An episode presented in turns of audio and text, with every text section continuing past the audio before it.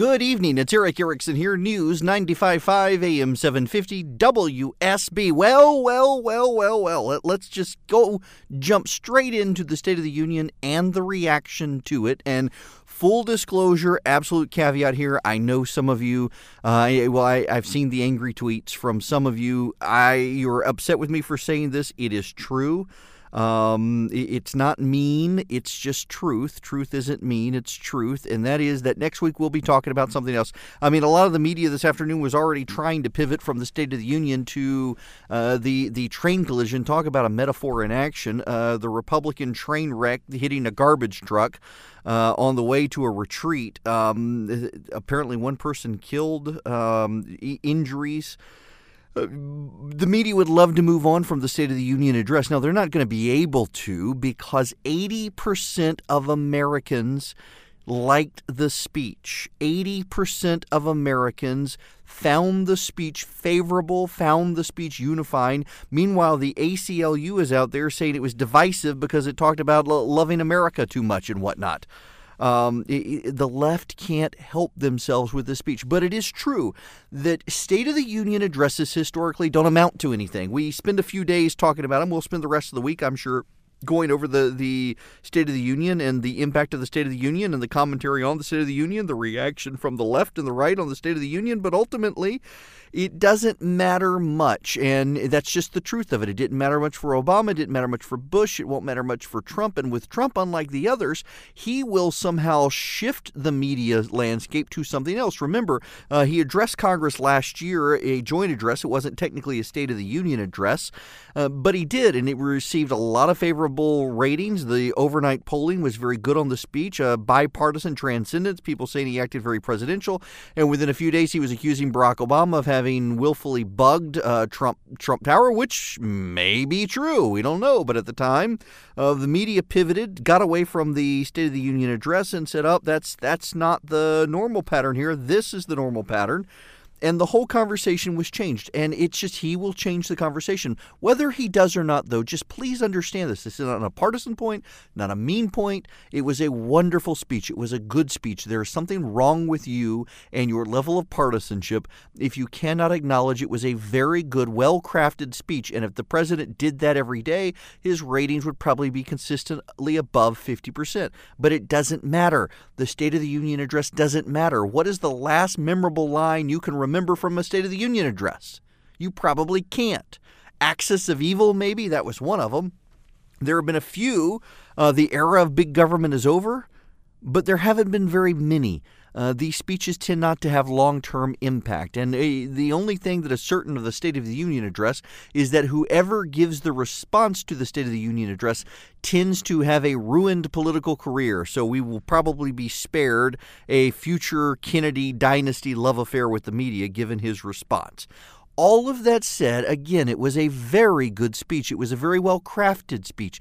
The president had uh, Lenny Skutniks in the gallery who could uh, help him weave his policy positions through their personal life stories. The parents who adopted a child from a heroin addicted mother, the refugee from North Korea who fled. Uh, police officers, soldiers. He, he wove all of these, the, the families whose daughters were killed by illegal aliens who happened to have been dreamers. All of these things helping weave a big narrative for the president. It was a good, great presidential moment for the president. He was the protagonist last night, and he won the night. He won the night. He won the night in the media as much as Democrats would prefer not to give him credit. He won the night. The overnight polling among Republicans, Democrats, Independents all show 43% of Democrats like like the speech. 97% of Republicans like the speech, which I actually think is a bigger deal um, because the Republicans are so divided these days with the president. Um, and in independents, of course, uh, 70 some odd percent of them liked it, according to, and that was CBS. CNN had 48 percent. Um, viewed the poll or viewed the speech rather very favorably. An, an, overall actual majority of people viewed it favorably or very favorably. So the president had a good night. So I want to take you through some of the key moments of the State of the Union last night. Uh, we have lots of audio from the State of the Union. Uh, and I want to begin where many of you don't want to go before I get to anything else, uh, so you you should know something about me today. I'm actually in Washington. I'm at the Cox Bureau in Washington, which is actually kind of cool. Uh, it's Suite 750. I didn't realize that until today. Yes, um, and so I'm at the Cox Bureau in Washington D.C. Literally can see the Capitol out of the window. Uh, we're that close. So we're actually in the same building where Fox News is, uh, and Fox is actually two floors below uh, where I am. Uh, C SPAN, MSNBC, Fox News, and Cox, uh, all in the same building, all facing the Capitol. And um, it, there's a lot of buzz up here today about the speech. I was in a private meeting earlier. It was off the record. Uh, I can't even tell you who was there or who I was talking to. It was not a conservative meeting, uh, it was a, a gathering of various people in politics and business that I was asked to speak to uh, at lunch and a lot of buzz about the State of the Union, obviously, from last night and Joe Kennedy's response. And I want to walk you through some of that. But to begin with it, I really do want to start here. The president announcing his pillars of immigration last night at the State of the Union. Here we go. The first pillar of our framework generously offers a path to citizenship for 1.8 million illegal immigrants who were brought here by their parents at a young age. That covers almost three times more people than the previous administration covered.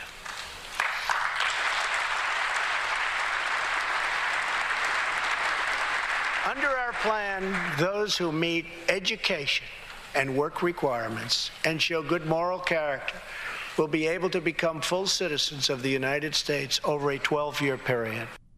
Now, the reason I want to start here is because I, I, I, I, can't tell you anything about the meeting I went to today, but I can tell you a point that I made at the meeting.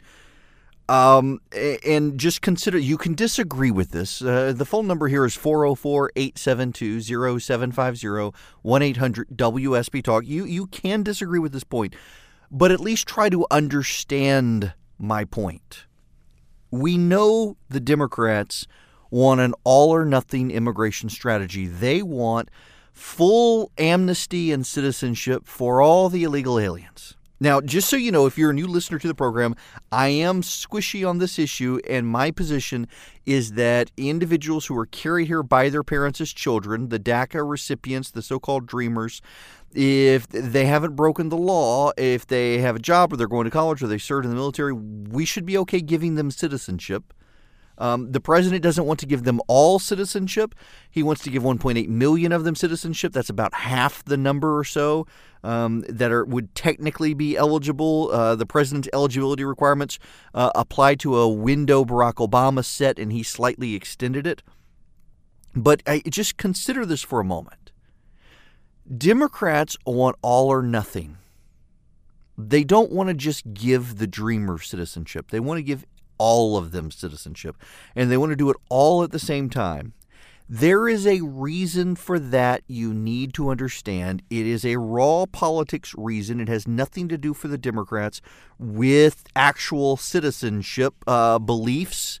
It has to do with raw politics.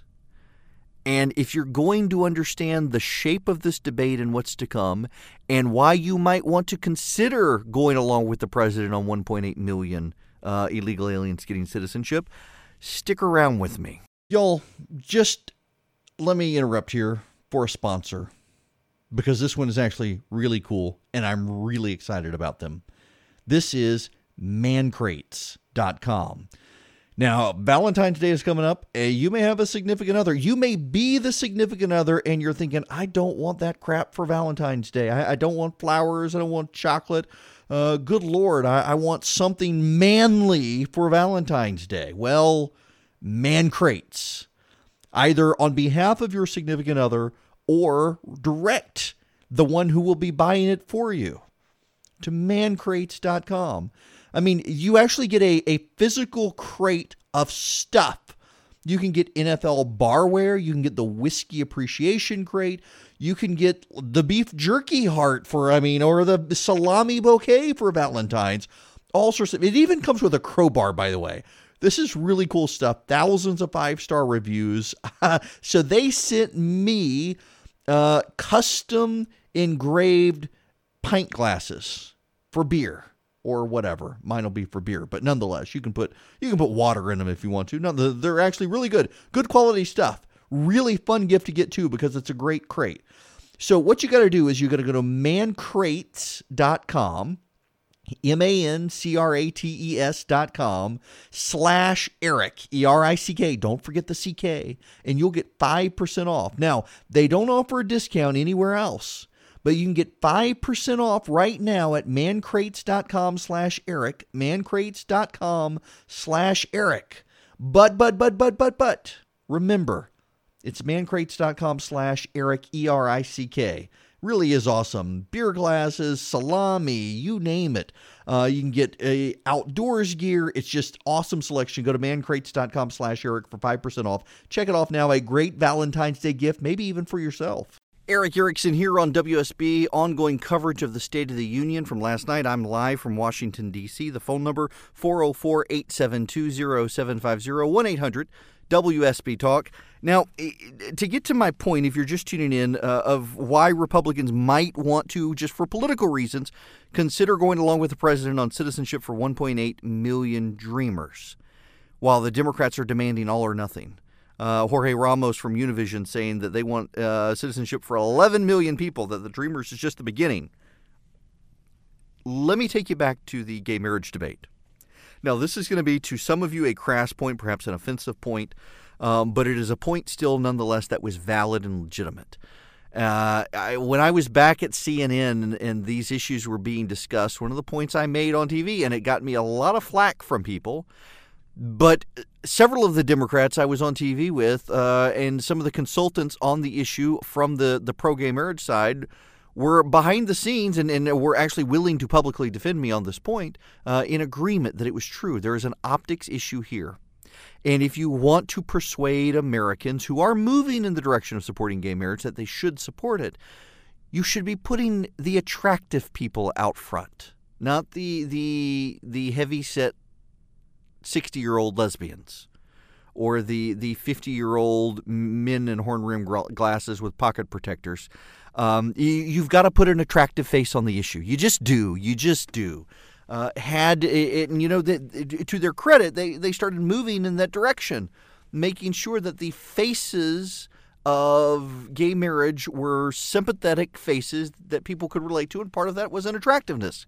Uh, whether you like that or not, there's a reality there you have to deal with.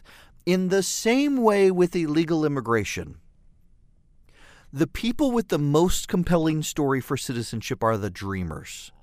The 1.8 million dreamers the president specifically has targeted are the ones whose parents carried them here as toddlers. They've grown up in this country. They know no other country.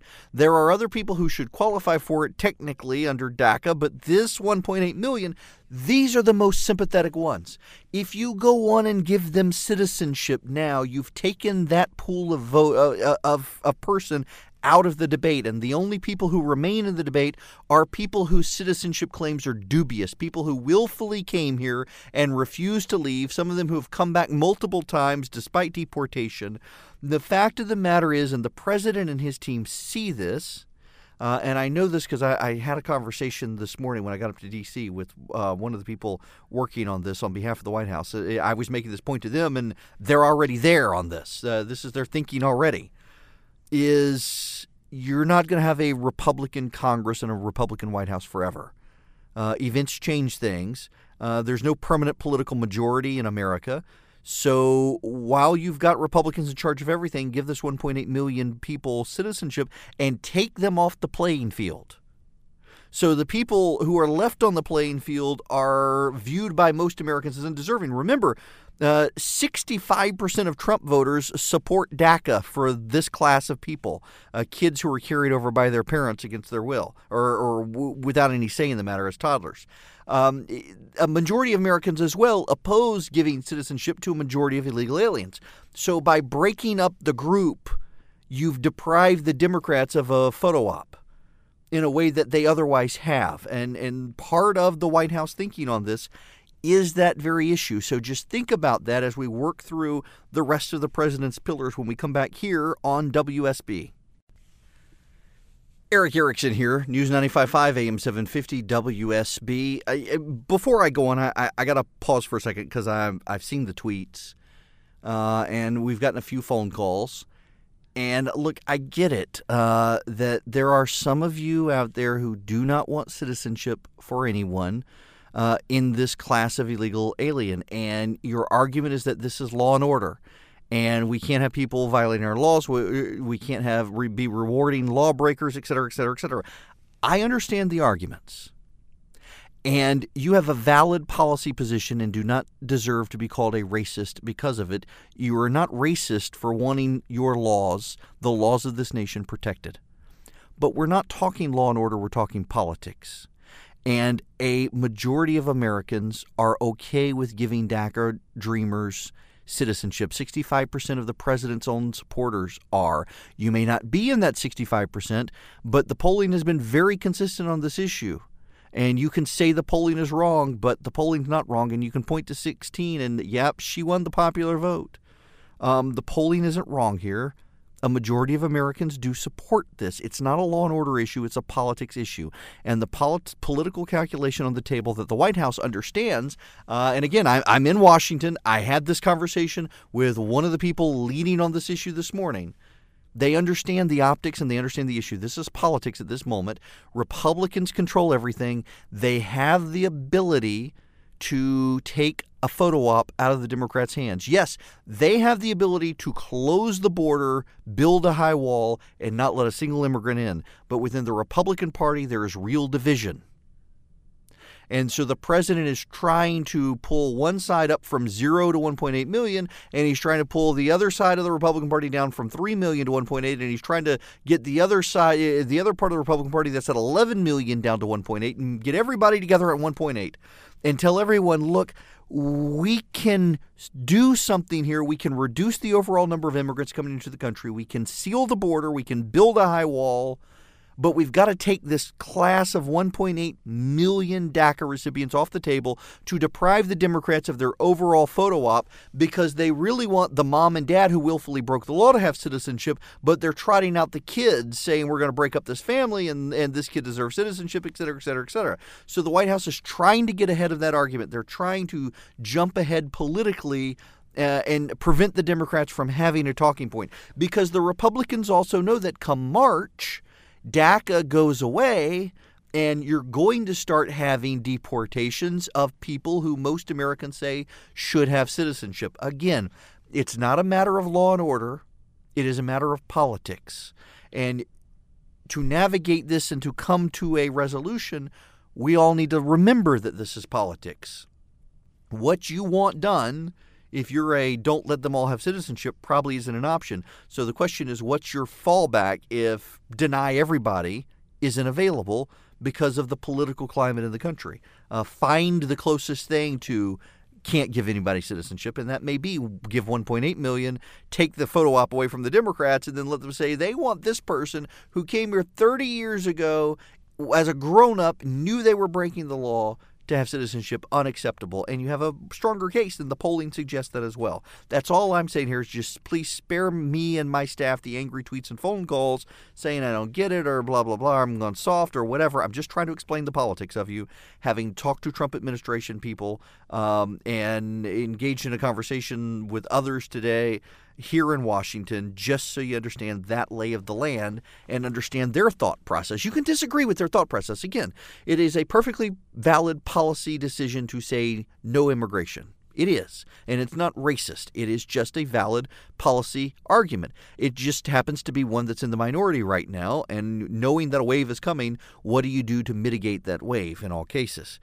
It is interesting, as an aside on this topic, that the Democrats really do think they can play for all or nothing. See, the Democrats are so convinced that the wave is coming and that they're going to be in power that uh, they don't have to find common ground with the president on this issue, particularly on his other pillars. The second pillar fully secures the border.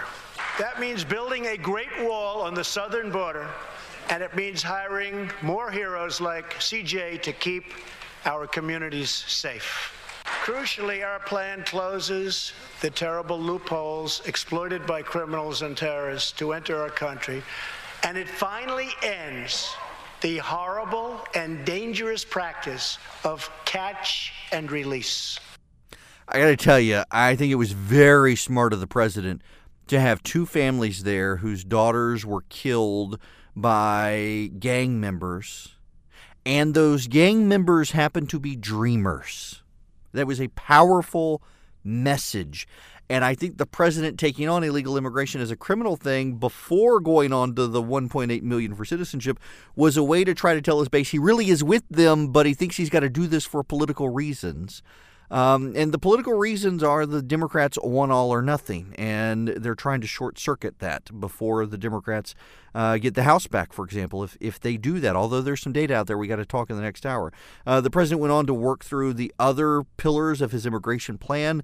Uh, when we come back, I want to walk through those. Plenty of other sound bites, including those amazing moments where the Democrats absolutely flat out refuse to stand up despite good news that they would otherwise support. Erick Erickson here, WSB. Let me, before I go into anything else, uh, round out these pillars of immigration from the president last night in the State of the Union. The third pillar ends the visa lottery, a program that randomly hands out green cards without any regard for skill, merit, or the safety of American people.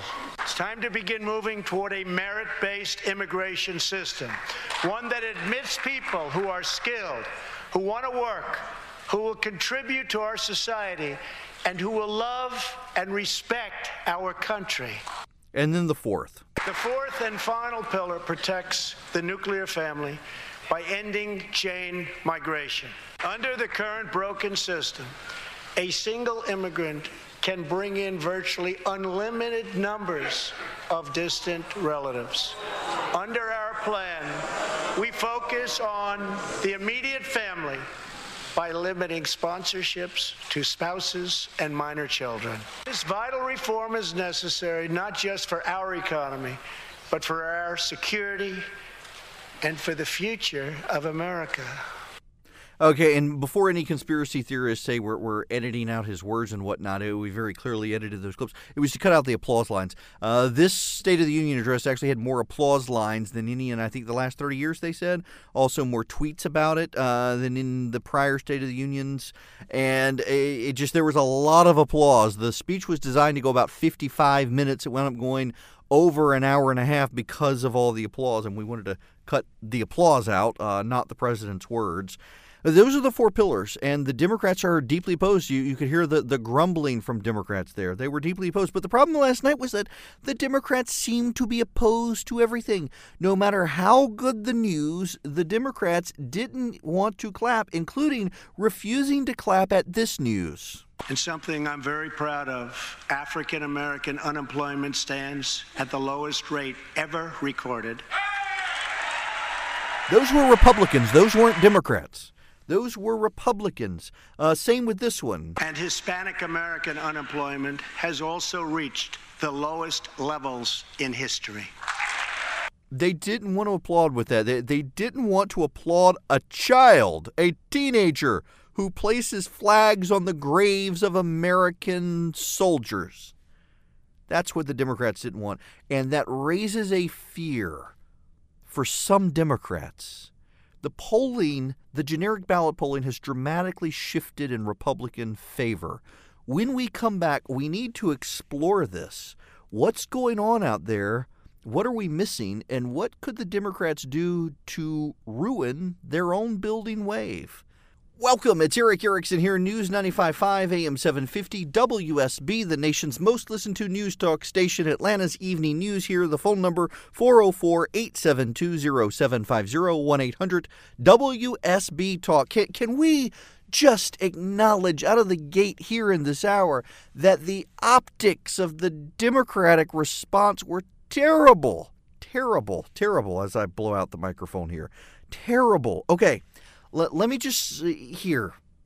The Democrats must have everyone running for president because they felt compelled to have Joseph P. Kennedy III, heir of the Kennedy dynasty, a white ginger male. Not that I have anything wrong with white ginger males, but still, In the era of Me Too and Time's Up, they had an air of a family notoriously filled with rapists, adulterers, and a guy who drove a woman off a bridge to her death. Give the response to President Trump's State of the Union address all of the ways that the Democrats see Donald Trump negatively, Joseph P. Kennedy III embodies, and yet they put that guy on the stage to give the response. They not only put him on the stage to give a response, they put a Kennedy in front of a car to give a speech. There's no word on if Mary Jo happened to have been one of the people who drove in that car before. Not good optics for the Democrats, in addition to his lip balm or lip gloss uh, malfunction that that has gotten people laughing.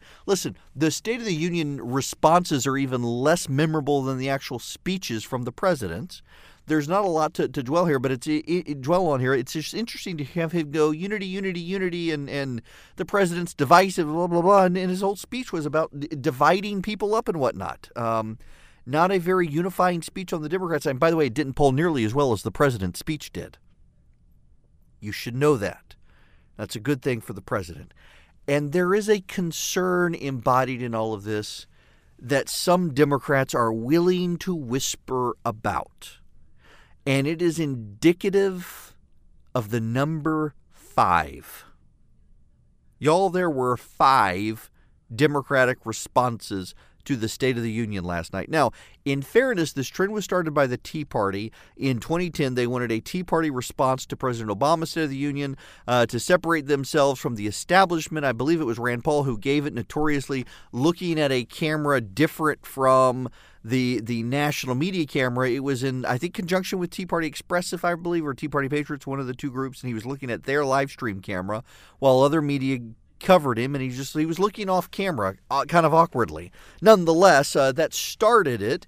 The media gave it attention that one year. They haven't given it much attention since. But for the Democrats to have five speeches is a pretty good indication of just how divided the Democrats are on the issue of how to deal with Donald Trump and the Republicans.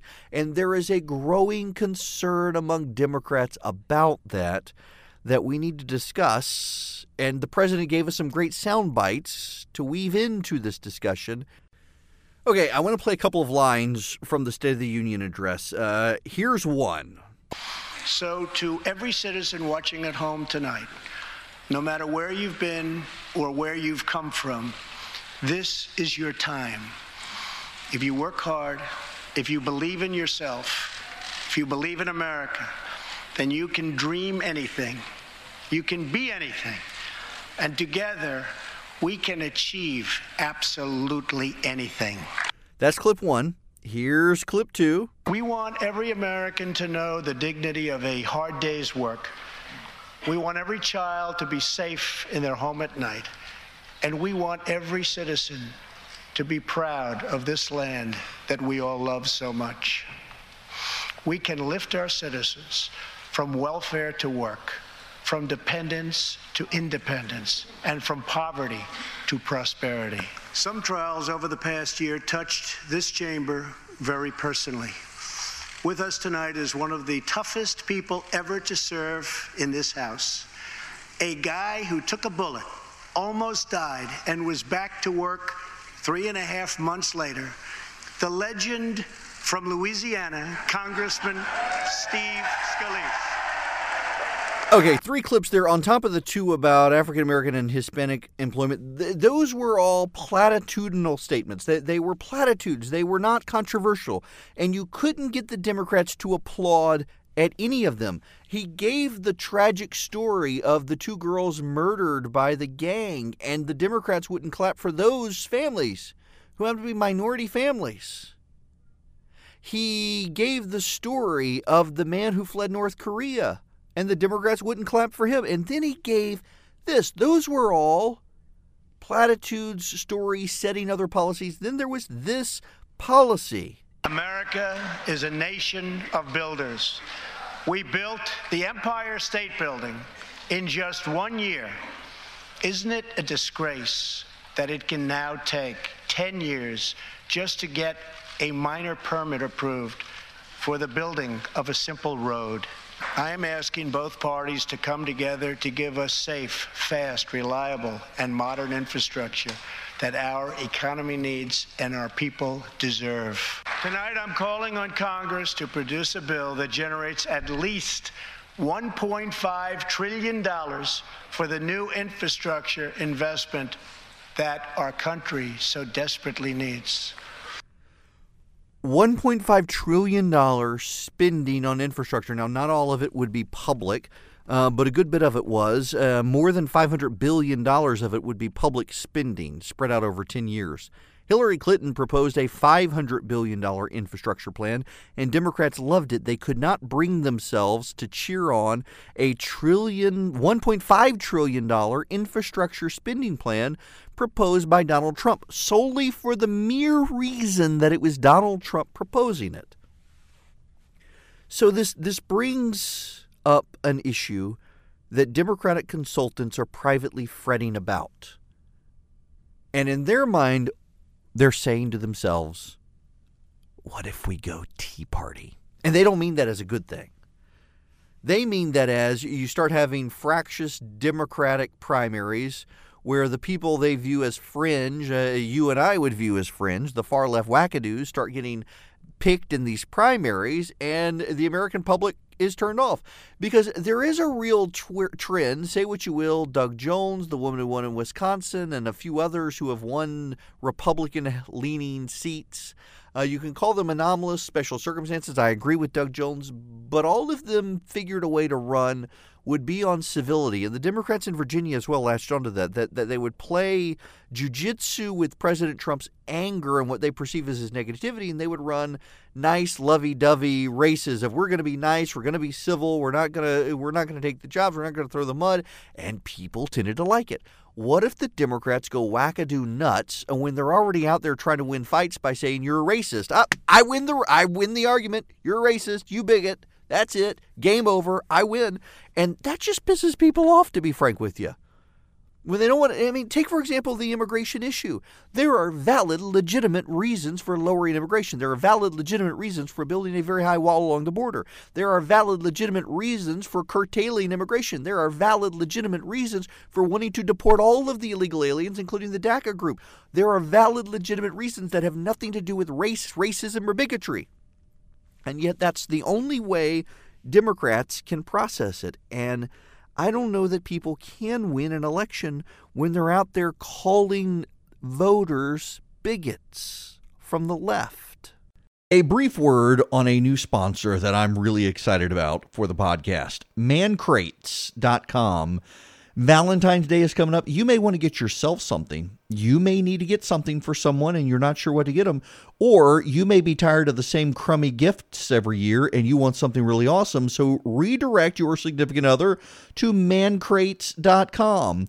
This isn't like the cheesy cologne sampler or whatnot. Mancrates has curated gift collections for every type of guy, whether it's sports or chef or outdoorsman. You can get the NFL barware crate, you can get the whiskey appreciation crate, or you can get the standard Valentine's gifts, but kicked up several notches the beef jerky heart or the salami bouquet. All you got to do is go to mancrates.com and they've got a huge selection of things. I actually got uh, custom pint glasses with my name on them for my bar. Uh, I have a great bar, bourbon and collection, and beer on tap, and these will go great. Chilled glasses for my beer. The crates even come with a crowbar. It's pretty cool. Thousands of five star reviews. So what do you do? Go to mancrates.com slash Erick for 5% off. And remember, it's E R I C K, mancrates.com slash Erick. They don't offer a discount anywhere else, though. So you do have to go right now to mancrates.com slash Erick, E R I C K mancrates.com slash Erick. And you too can get the perfect gift for yourself, for someone else, or tell someone else to go to mancrates.com slash Erick for your Valentine's Day gift. Okay, I just, I have to play this audio. It's Erick Erickson here on WSB. I got to play this audio. I'm just going to throw it out there for you to listen to from the State of the Union address. In 1996, Sung Ho was a starving boy in North Korea. One day he tried to steal coal from a railroad car to barter for a few scraps of food, which were very hard to get. In the process, he passed out on the train tracks, exhausted from hunger. He woke up as a train ran over his limbs. He then endured multiple amputations without anything to dull the pain or the hurt. His brother and sister gave what little food they had to help him recover and ate dirt themselves, permanently stunting their own growth. Later, he was tortured by North Korean authorities after returning from a brief visit to China. His tormentors wanted to know if he'd met any Christians. He had and he resolved after that to be free. Sung Ho traveled thousands of miles on crutches all across China and Southeast Asia to freedom. Most of his family followed. His father was caught trying to escape and was tortured to death. Today, he lives in Seoul, where he rescues other defectors and broadcasts into North Korea what the regime fears most the truth. Today, he has a new leg, but Sung Ho, I understand you still keep those old crutches as a reminder of how far you've come. Your great sacrifice is an inspiration to us all.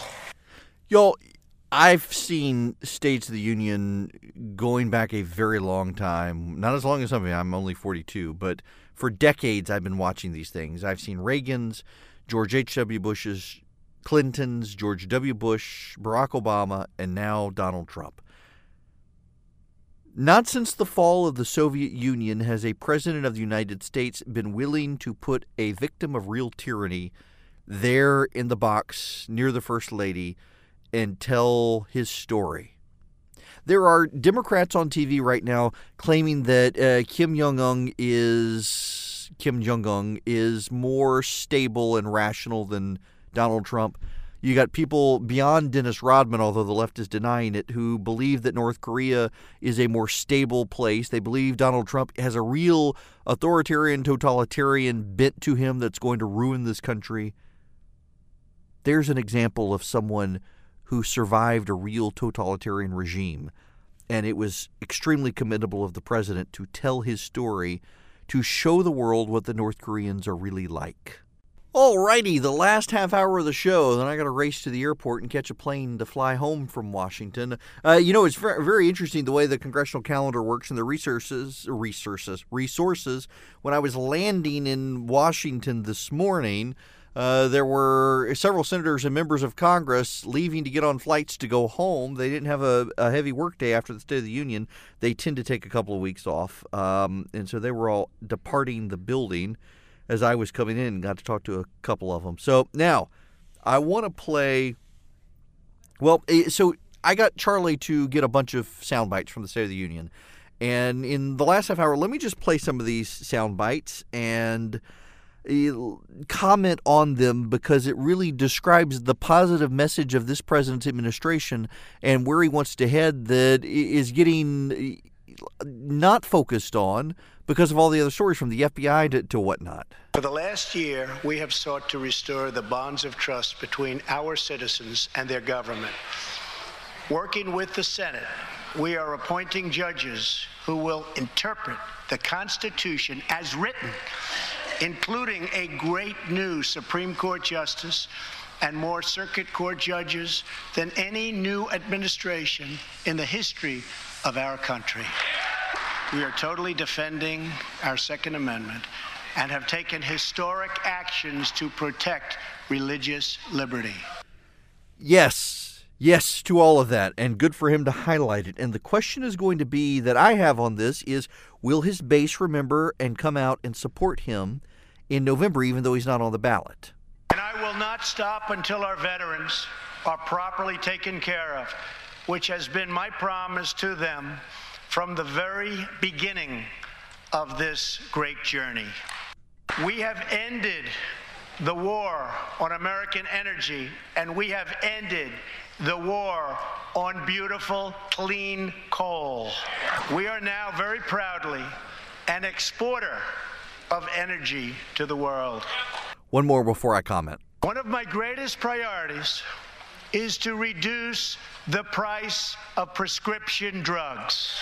In many other countries, these drugs cost far less than what we pay in the United States, and it's very, very unfair. That is why I've directed my administration to make fixing the injustice of high drug prices one of my top priorities for the year. And prices will come down substantially. Watch. I'm kind of surprised he said watch instead of believe me. But uh, so these three clips, let, let me just take these one on veterans, one on the war on coal and energy, and one on prescription drugs. They're all targeted to key blocks, key blocks that have been wavering a little bit in, in polling. The, his popularity among all three groups, uh, coal country miners, senior citizens, and veterans, has all dipped. And he wants to, to get those to rebound. So, so here he is reminding people. And, and before even getting into the veterans bit, the, the guns and religion bit, the, the bitter clinger stuff, as, as the Obamites would call it, uh, really catering his State of the Union message to core constituency groups. But the polling last night showed overwhelming support for his speech among all Americans, including across party lines. So he's really trying to get people to focus on this stuff, give them an excuse to show up and defend him in November. And that also goes to his um, military and immigration bits. Couple more pieces, including this one. Last year, I also pledged that we would work with our allies to extinguish ISIS from the face of the earth. One year later, I am proud to report that the coalition to defeat ISIS has liberated very close to 100% of the territory just recently held by these killers in Iraq and in Syria and in other locations as well. But there is much more work to be done. We will continue our fight until ISIS is defeated. Now, I know the media and the left don't want to give him a lot of credit for this, but he has virtually wiped out ISIS. He's taken back, through his policies, uh, 98% of the territory ISIS had captured. Um, a, a, a, now, yes, it is true, it is fair. Barack Obama began that trend, but come on, folks. This happened on his watch, under his orders, with a stepped up aggressive posture of the military abroad, something he actually said he wasn't going to do to a degree. He wasn't going to be that aggressive with the military, and yet he is pledged to defeat ISIS and wipe them out. Uh, I don't know, I can't remember a State of the Union where a president uh, pledged to annihilate someone or something, and that's what he's doing here to his credit. All right, one last clip before we go to go to Boortz. Um, this one made a lot of news as the president was headed to Capitol Hill last night. The, his administration waited until the president was leaving the White House to announce this, and man, you should have seen the Blackberries and iPhones across Washington light up with this news. Terrorists who do things like place bombs in civilian hospitals are evil. When possible, we have no choice but to annihilate them. When necessary, we must be able to detain and question them. But we must be clear terrorists are not merely criminals, they are unlawful enemy combatants. And when captured overseas, they should be treated like the terrorists they are. In the past, we have foolishly released hundreds and hundreds of dangerous terrorists, only to meet them again on the battlefield, including the ISIS leader, al Baghdadi. Al. Who we captured, who we had, Big Al. who we released. So today I'm keeping another promise. I just signed, prior to walking in, an order directing Secretary Mattis to re examine our military detention policy and to keep open the detention facilities in Guantanamo Bay. Yet another Obama policy done by executive order on the ash heap of history. I wonder what federal judge will overrule him temporarily until the Supreme Court says he has the power to do it. Nonetheless, uh, he did that before he walked in, made huge, huge news. Democrats visibly upset about it as the president was heading to Capitol Hill. Tomorrow night, I'm going to be interviewing Brian Kemp, uh, the Secretary of State running for governor of Georgia. I'm going to be interviewing him live from 8 to 9 on the radio. Um, those of you who signed up to come to the event, it's too late now to sign up. Those of you who signed up to come to the event, um, be sure to bring your ticket. You've got to be on the list to come. Uh, you won't be admitted if you're not on the list, uh, which is already filled up uh, for security reasons and whatnot. If you want to come to one, though, uh, we still have room at Clay Tippins. He's the Navy SEAL running for governor. We've got room at his event. You can text WSB to 345 345 uh, to be able to get into that one. Uh, we'll be interviewing as well Hunter Hill, Michael Williams, and Casey Cagle. Uh, but tomorrow night, 8 to 9, Brian Kemp uh, interviewing him. I'm sorry I didn't get to your phone calls tonight. We had so much audio that I wanted to get through on the State of the Union tomorrow night. and we also did the call in show last night, so I'll spend more time with you guys taking your calls tomorrow night here on WSB as we process the State of the Union. Before I get out of here, though, I want to leave you with one more bit from last night's State of the Union that the Democrats wouldn't clap to. In April, this will be the last time you will ever file under the old and very broken system, and millions of Americans will have more take home pay starting next month. A lot more. Good news for Americans, maybe good news for the president. The generic ballot, Democrats have cratered, now only three points ahead. If that's the truth, I mean, there's a lot of news cycles between now and November, but they wouldn't capture the House. They may not capture the Senate, even if it goes back up to six or seven. Uh, but the tax reform is going to help the Republicans mitigate some of the tide. See y'all tomorrow.